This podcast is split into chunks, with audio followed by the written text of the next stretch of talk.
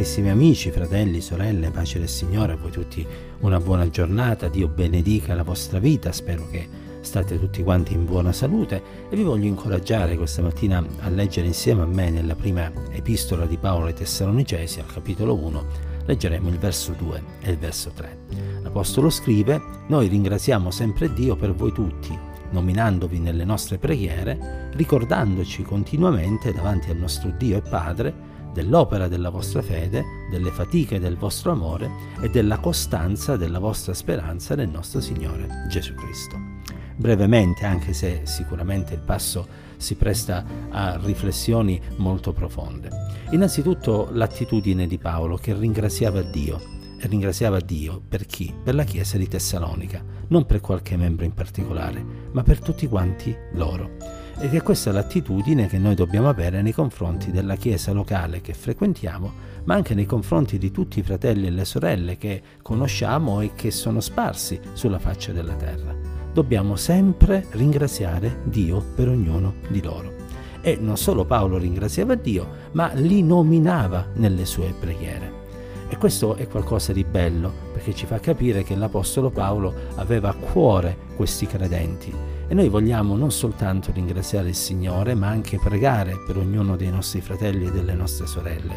per tutti quanti loro e per ognuno di loro individualmente, soprattutto quando li vediamo e li sappiamo che stanno attraversando dei momenti di difficoltà, che possono essere di natura spirituale, di natura emotiva, anche di natura fisica o economica. Dio ci aiuti a saper pregare, a nominare ognuno di loro. E, come dice Paolo, a ricordarci, a ricordarci continuamente davanti al Signore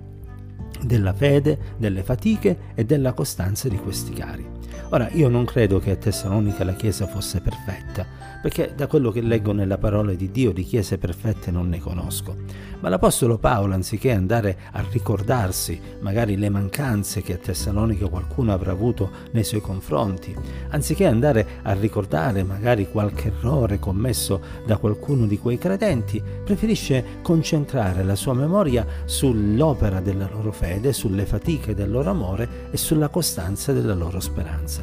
Ecco, Dio ci aiuti anche in questo ad imitare l'Apostolo Paolo. È facile vedere gli errori degli altri ed è facile di conseguenza avere sentimenti non proprio di affetto cristiano nei confronti di coloro che si comportano in modo sbagliato. È facile magari delle volte addirittura avere sentimenti di superbia, di orgoglio, perché nascono dal fatto che ci sentiamo meglio di quel tale o di quell'altra sorella che magari abbiamo saputo aver commesso o detto qualcosa di sbagliato. Ma quando invece il nostro eh, sentimento si sofferma sulle virtù cristiane che possiamo notare nel fratello, nella sorella che è intorno a noi, allora il nostro cuore non solo si riempie di gioia, ma ci spinge anche ad incoraggiarci ad imitare quegli aspetti positivi, quelle virtù che abbiamo trovato nei nostri fratelli e nelle nostre sorelle. Se c'è un'opera che l'avversario sta compiendo e ha sempre compiuto a dire il vero in mezzo alla Chiesa, è proprio quello di spingerci a guardare al male anziché al bene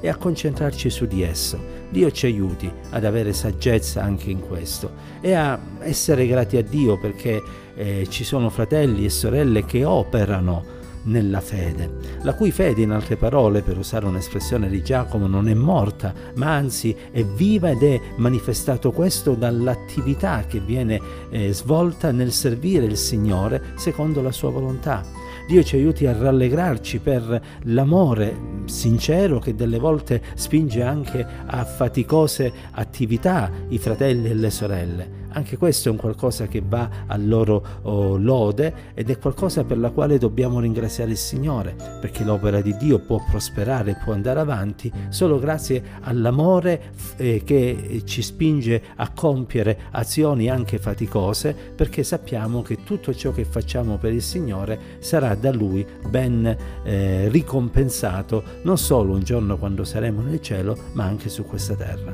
E Dio infine ci aiuti ad apprezzare la costruzione circostanza di quanti, nonostante le difficoltà, nonostante magari delle volte l'avanzare degli anni e quindi venir meno della salute e delle forze, continuano con fedeltà a fare la volontà di Dio, e sia per noi tutto uno sprone, soprattutto per chi ancora è più giovane, è in età matura e quindi è nel pieno del suo vigore, affinché